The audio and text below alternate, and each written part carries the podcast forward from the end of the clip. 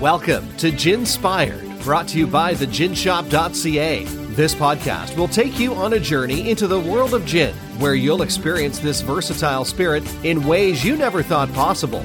Now, the host of Ginspired, Heather E. Wilson. Hello and welcome to Ginspired, where we talk about and celebrate everything about the wonderful juniper spirit called gin. I'm your host, Heather E. Wilson. And on today's episode, I welcome Jeff Beringer, co founder of Bruinwood Estate Distillery, located on Roberts Creek, British Columbia, Canada. And today we chat about how it all started, their philosophy on product development, and of course, their gins and other products, and so much more. Welcome, Jeff. Well, thank you for having me. Thanks for being here. So, normally when we start episodes, we each share a cocktail, but today's going to be a little different because Jeff has surprised me with a cocktail that I have not had before, and I've literally just made it, and we are going to be tasting them together. So, Jeff, why don't you tell everybody what's in it, and then here we'll go. Okay, well, this cocktail is a very simple cocktail. It's just a couple ounces of our feast gin with a tablespoon of espresso vodka. It's a classic martini. You might serve it with pickled onion and good to go. Very adult, very sophisticated. All right, so let's give her a go. You ready? Cheers, by the way. Cheers. Ooh, it's got almost a whiskey hint to it. Mm. And I can see why you said no ice initially, because this is definitely a sipping hmm cocktail, but I did bring ice too, just in case, because I like to try it both ways. that definitely warms the cockles of your heart, It does, doesn't it? especially for a breakfast martini.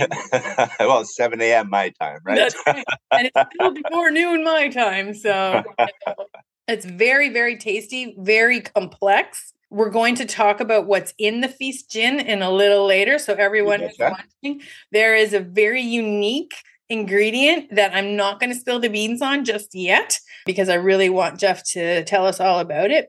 But really tasty. I could absolutely see having this, you know, happy hour just about any day of the week. Yeah, the umami of that just lingers. Like my last sip was a few minutes ago, and I'm still just rummaging around my mouth and just still paying off. It is, and even just the sniffing of it, right? Like you can Absolutely. got such a yummy smell to it. I don't have technical terms because I'm not I'm not like that, but We did a lot of work in the wine business when we first got going in food and wine journalism. And I had to know how to talk about wine and discuss wine and compliment the winemakers on their wine. But we always had to be really, really careful about our opinions about Yeah. the wine because, of course, we were journalists, not critics, right?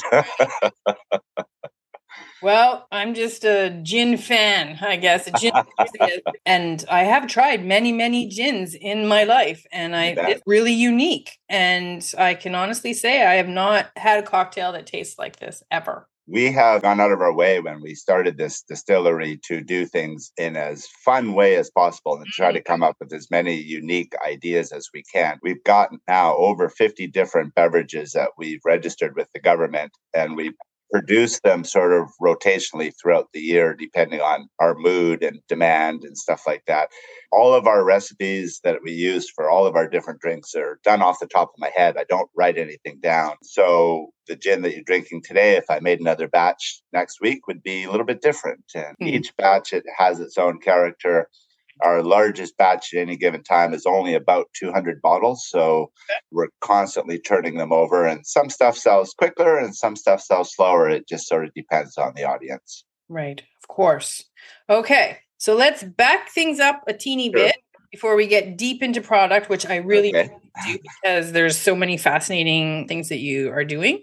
But let's talk about you and your wife because you both founded the distillery together. We did, So, were you always gin lovers, like from way back, or like what drew? you? No, actually, we weren't. When we started this business, we had been food and wine television producers for years and years and years, and we did television series. And for a lot of years, we did our own stuff. And then after a while, we started working with other people and working for other people.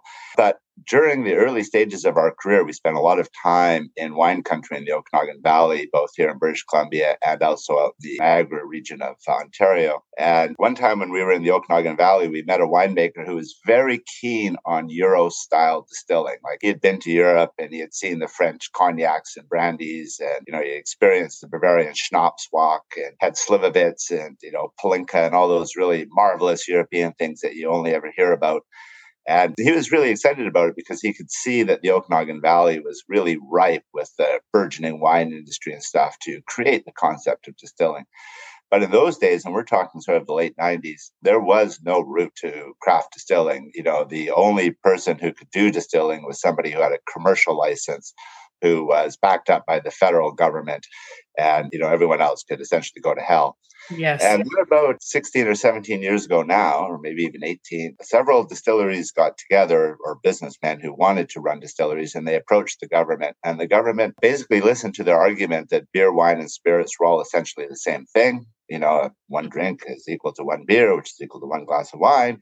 And the government sort of bought into that argument and they started releasing craft distillery licenses. By that point, we were starting to watch that. We thought, hey, you know, we really like the idea of this, you know, Euro style distilling and it sounded all very romantic. And we wanted to do something other than television. So we decided to build a distillery. And so I did it in my backyard. craziness. it is craziness. So you already had the land we already had the land. Yeah, we'd been living here for 20 years. So. Were important because you didn't want to have to buy more land, right? Yeah. Okay, so you already had the land, so you built it in your backyard, and so did you just like start tiny and like with just experimenting for yourselves first before you decided to buy the big still? Because no, we didn't. We went all in one day to the next. When we bought all our equipment, we populated the brand new distillery that we'd built, and we started working on day one. And we quickly realized that we bought all the wrong equipment. We oh no! Thrown in the garbage. The first few months were miserable. We couldn't convince a mash to ferment. We were working, you know, 14, 15 hour days for the piddly amount of alcohol, and all we were doing at the time was vodka. And it took us almost a full year to really get it together. We swapped out our equipment with better equipment that was going to do the job for us. We figured out how to get a mash to ferment dry in four days. You know, all of those things you really need. And then we got hit by a series of social catastrophes in British Columbia, which included forest fires, floods, horrible pestilence and disease, you name it, it happened to us. But there's nothing a distiller loves more than social catastrophe. And we thrived through all of it. The forest fires forced tourism from the Okanagan Valley up to the coast. And of course, we were here waiting for them. That really gave us a bump up the first year. Then COVID came along, which wiped out all the other businesses. So we were able to rise above that and we never stopped selling or tasting or anything. We just kept on going all through that. Now we're sort of post COVID and just kind of looking at the next few years and wondering how we're going to sort of keep up the pace. wow. Okay. So where did the name Bruinwood Estate come from? Well, I've always loved the idea of an estate. Yeah, That's me too. I think you all need an estate, right? Everybody should have an estate. exactly. And I always loved the idea of estate wineries when we were working with the wine business. But for us, Bruinwood came because of our property. When we first bought the property 25 years ago, it was just trees basically, and we've slowly sort of cleared it, built our house and stuff. And we have a lot of bears on this property. And even to this very day, I can walk out my front door and I'll see a sow and her cubs or a boar or a couple of bears just wandering up and down our driveway. So they're ubiquitous in this neighborhood. And right. there are more bears per square kilometer where we live than anywhere else in Canada. Wow. Um, are we talking like black bears, grizzly? Black bears. Yeah. And okay. the odd grizzly now and again, but not down where we are. But we get a lot of black bears. Okay. Right now, wow. I've got a sow and a couple of two year old cubs that live outside my back door. And every morning we'll get up and pour ourselves a coffee and watch them wrestle and play. And they, they sound so gentle, but we know bears are not gentle generally. no, we have to be very careful because yes. we do have a lot of signs posted. And we do actively discourage them now. When we first lived here, we didn't, but now we'll go after them with bear bangers and we'll, you know, encourage them to move on because right. have too many customers. Yeah. And they just don't know how to manage wildlife or what to do if they see it and stuff like that. Yeah, so. they can go either way, right? They can Absolutely. speak out or be like, oh, there's a cute little bear and try to go up to it, which we all know wildlife. Nope, don't be doing it. yeah. also, we do a lot of other livestock here as well. We do pigs and chickens and stuff. So oh, we oh, do wow. have to, to protect them. Yeah, we do. Yeah. And bees as well. So all of those are attractive to bears. Yes. So Bruin wood, I'm assuming, means bear wood. Bear is in the woods, yeah. Yeah. Bears are quasi Dutch, quasi Euro style, completely made up. right. Hey, I love it. It's great. Okay, so back to your mash. You still make your own mash, correct? Oh yes, yeah. Under BC craft distillery rules, if we want alcohol, we have to make it ourselves. I can't buy or sell somebody else's alcohol. It's not really a restriction for us. And the other thing is, is that if you want alcohol fermented with British Columbia ingredients, so anything that we do is with grain or wheat or honey or fruit, all has to come from certified BC farmers, and that allows us to essentially encourage agriculture Mm-hmm. because distilling is known as an agricultural business. It's not a commercial business or something. So it's really tied up with the idea of agriculture. And that's what allows us and gives us that craft designation, which gives us our advantage in the marketplace. Right. So is most of your mash then grain based or are you yes. using fruit too? Yeah, no, we do primarily a wheat barley mix. So we're we're, we're essentially making a wheat based alcohol ethanol to start with. Yep. And then periodically, like we do a peach schnapps, which is made out of peaches, of course. We do a kirsch, which is 100% cherries. And I also do uh, apple rye once or twice a year. And that's usually apples and rye, which is a nice flavor combination. That but the vast majority of what we do is um, just wheat and barley. Okay, cool. All right. So now let's talk about gin, your okay. gin in particular. We're going to talk about the feast last. Sure. So let's start with your signature and then move through the line, and then we'll talk about feast. You betcha. So we produce over about 12 to 15 different gins, depending on what time of the year it is. Wow. we do a lot of gin. And uh, our thing is we never duplicate the botanicals. Ooh, okay. So all gins, of course, have juniper coriander and either orris or angelica as cornerstone. So that's what you're going to get in your Tanqueray or your Gordon's base and you know, your dog's body gin. So all of our gins start off with that but then we'll spin them off into different ways. So, for example, our black currant gin is only flavored with the botanicals that I think will go with black currant. Right. Our house gin is, you know, whatever botanicals we put into that one, pepper, elderberry, or whatever. Those we won't use in any of the other gins. So that way, each gin has a very unique flavor component unto itself that doesn't compete with its brethren. Mm-hmm. Awesome. Okay, so the other gin that you sent me was the Earl Grey gin. That's our bestseller. I am not surprised whatsoever because it is amazing.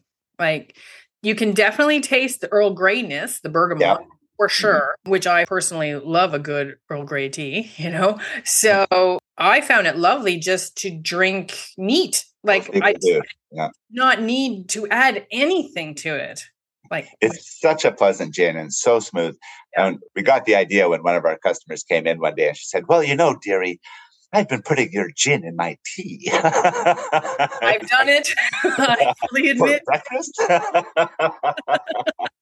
That's brilliant. well, yeah we started doing that's how we got going with the earl grey but it has been so popular because it's got such a nice soft sweet flavor to it and yet there's no sugar in it but all of our base alcohol the ethanol that we produce with our wheat and barley has a natural sweetness to it that comes through in all of our products. Absolutely. And a lot of people will ask us, you know, hey, do you have sugar here? And our thing is, no, actually, we don't. We really avoid sugar like the plague, especially in our gins and vodka because people don't want sugar fundamentally. No, a true gin lover does not want sugar in oh. gin.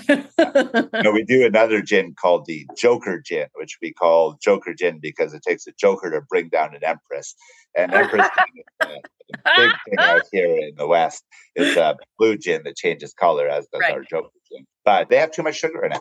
And you know, again, you drink it and it's just sweet. And you know, the general populace likes that, but a true gin drinker who actually cares about, you know, what the gin maker has done isn't interested in something that's covered up. They want to taste what's in that beverage, even if there's a flaw in there, they want to know about it.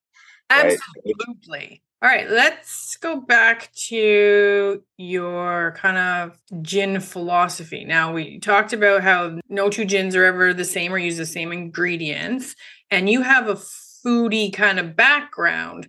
So, do you use kind of your skills in food to think about the ingredients you're putting in your products, or how do you approach that?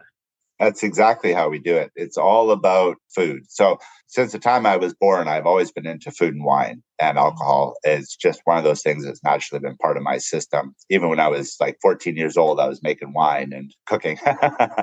so I've done that my entire life. And we've done food and wine as journalism for years and years and years. So I've been taught by some of the best restaurateurs in the country how to cook, basically. So I love flavor. And one of the reasons we got into distillation uh, over beer or wine is simply because making gin is more like cooking than it is anything else. Absolutely. Right? Yeah. So I can wake up in the morning time and I can take my raw ethanol and I can say, hey, today I'm going to make Earl Grey gin, or today I'm going to make our house gin, or today I'm going to make my blackcurrant gin, or today I'm going to make my Joker gin. Once a year, we do a rhubarb gin that's super popular.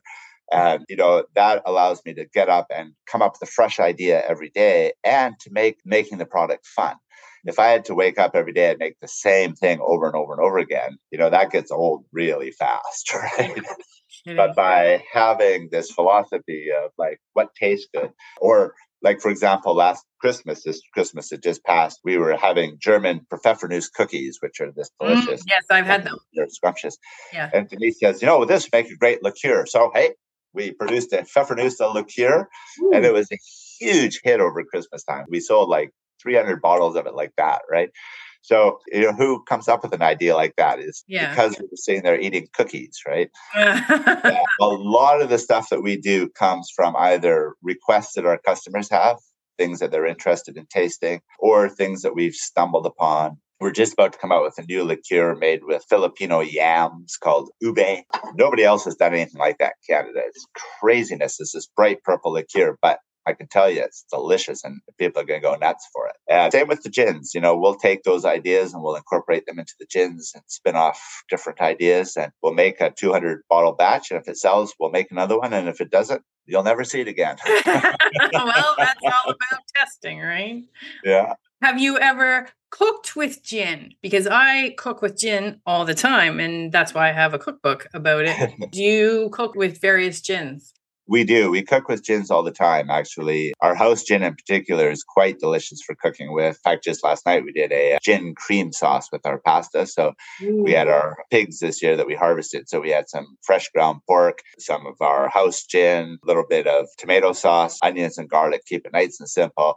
You know, the juniper and the pork go together so well. Um, actually, juniper goes well with almost any meat, in particular beef. Like one of our favorites is beef tenderloin with brown sugar and juniper berries all crushed up and then coated on it. And then you do a gin cream sauce on top of it. Absolutely scrumptious, right? I completely agree. So, yes, lamb, beef, pork, even chicken, depending yeah. On how you're doing it. But I agree. I have an amazing gin cream sauce that I make. So many amazing ways that you can use yeah juniper and gin in cooking. And it's funny because one, it's awesome to speak to someone who actually gets it. But most people, when I mention, you know, cooking with gin, they're like, huh? What? But I'm like, it's the perfect thing to cook with. It's it made with botanicals, which are herbs and spices. What do you think you're cooking with? yeah, and we do a really fun one actually with gin called the tea smoked duck breast, Ooh. where we smoke our duck in rice and Earl Grey tea, and then you make a bit of an Earl Grey with the Earl Grey gin there. You make mm-hmm. a little bit of an Earl Grey sauce to go with it, and then you get the tea smoked Earl Grey duck with the Earl Grey gin sauce, and it's just you just put those on little crostinis and off you go, right? Okay, we didn't talk about your feast gin yet. Ah. Yes, crazy ass kid. and because this has such a unique ingredient in it that I honestly have never seen before. And when I read the label, I was like, what?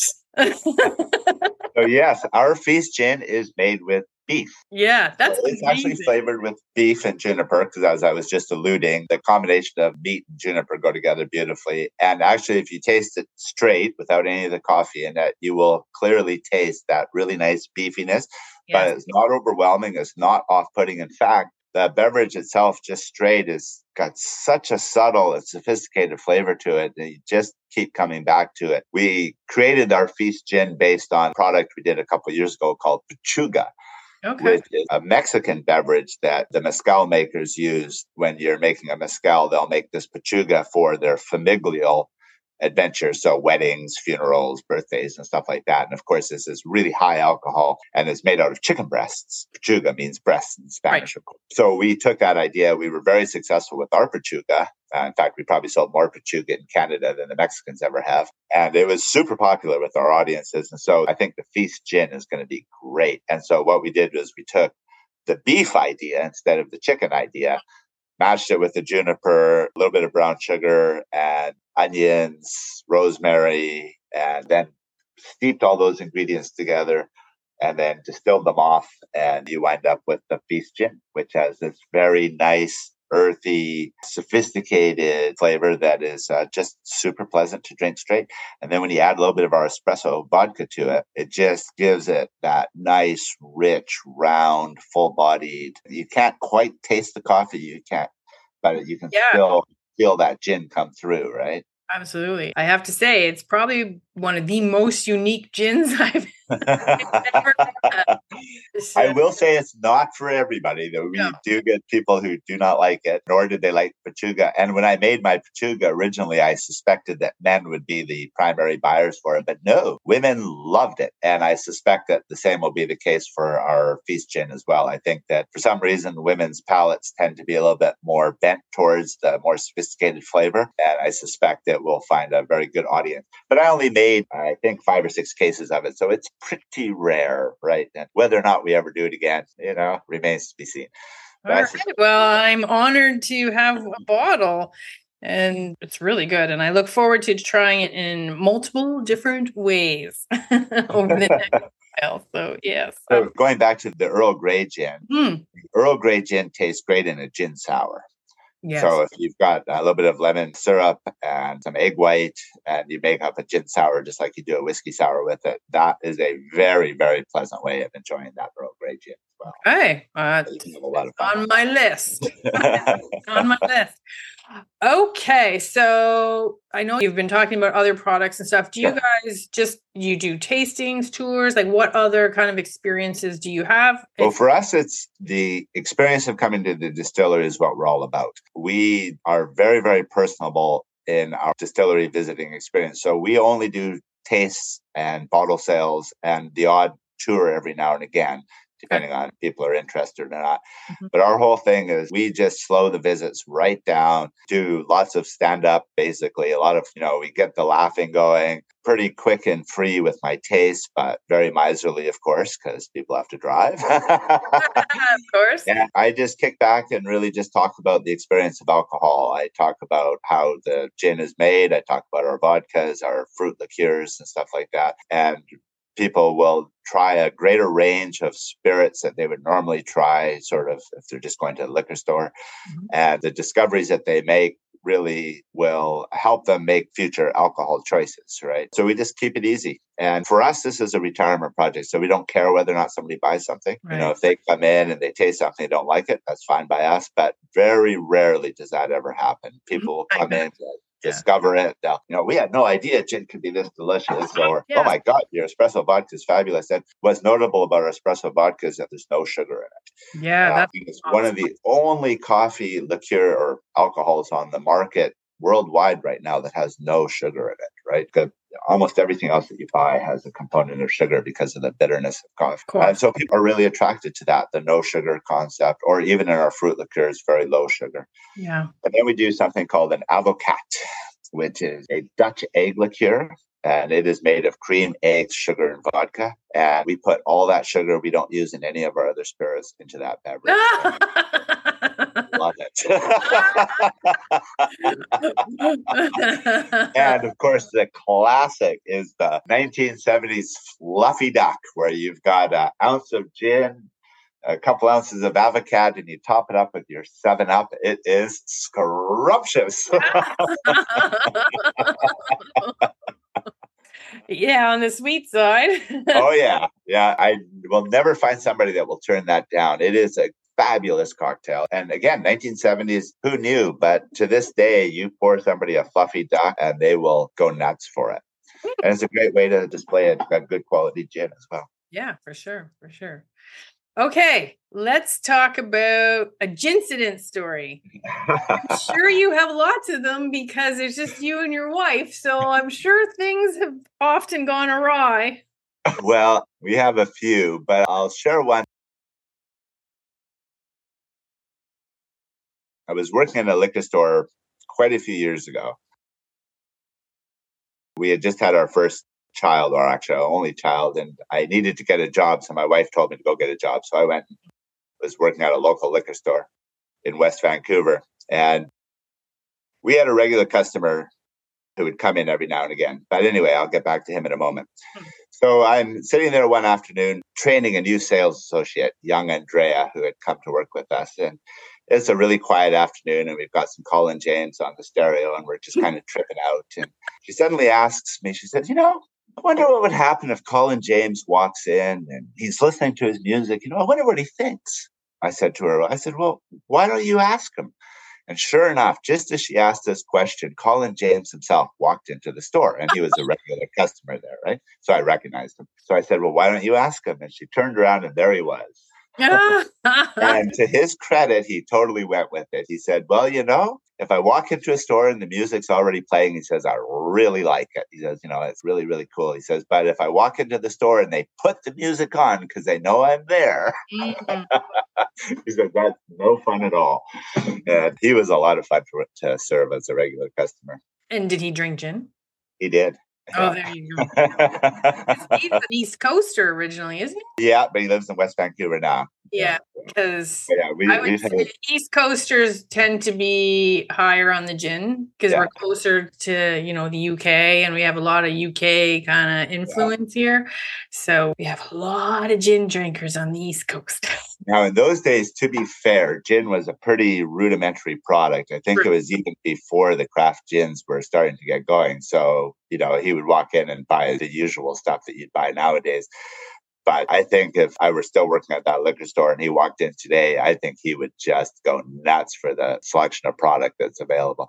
Oh. I mean, not just from us. I mean, every distillery in British Columbia just does, you know, marvelous products. I mean, you've talked to Sheringham, who's noted for their seaside gin, which has got their wonderful seaweed in it. I know you've talked to Mad Lab in downtown Vancouver. They're a little bit more whiskey oriented, but their gins are very well respected in Vancouver you know, they've done a real number with them. Out in the Okanagan Valley, you've got every kind of little distillery out there who, you know, derive their spirits from fruits, from honey, from, you know, the wheat barley mix that we do. So, you know, it's a pretty great environment for gin these days. Absolutely is. And for the gin enthusiast, our time has come. okay. Rejoice. yeah, absolutely. I mean, I was drinking gin back in the 90s but it was basically, you know, your Bombay, your yeah.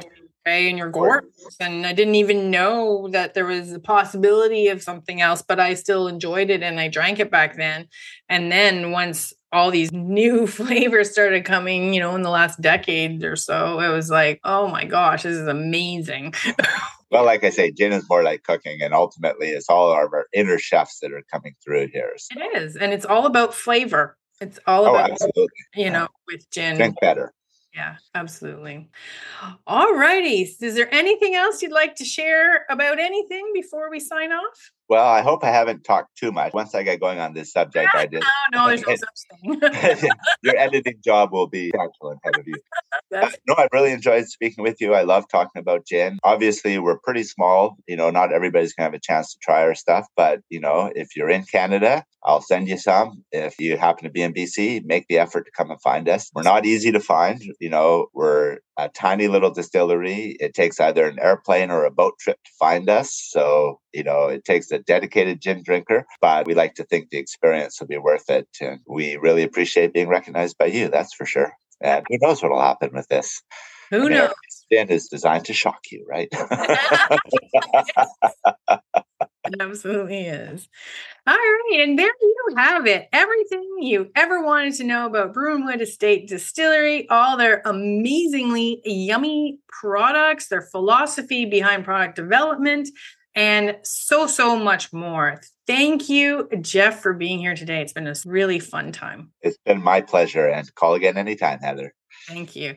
And thank you for listening. Be sure to leave us a review and check out the show notes for links to the Bruinwood Estate Distillery and the ginshop.ca for all your gin clothing and novelty needs. Until next time, remember a true friend reaches for your hand and puts a glass of gin in it.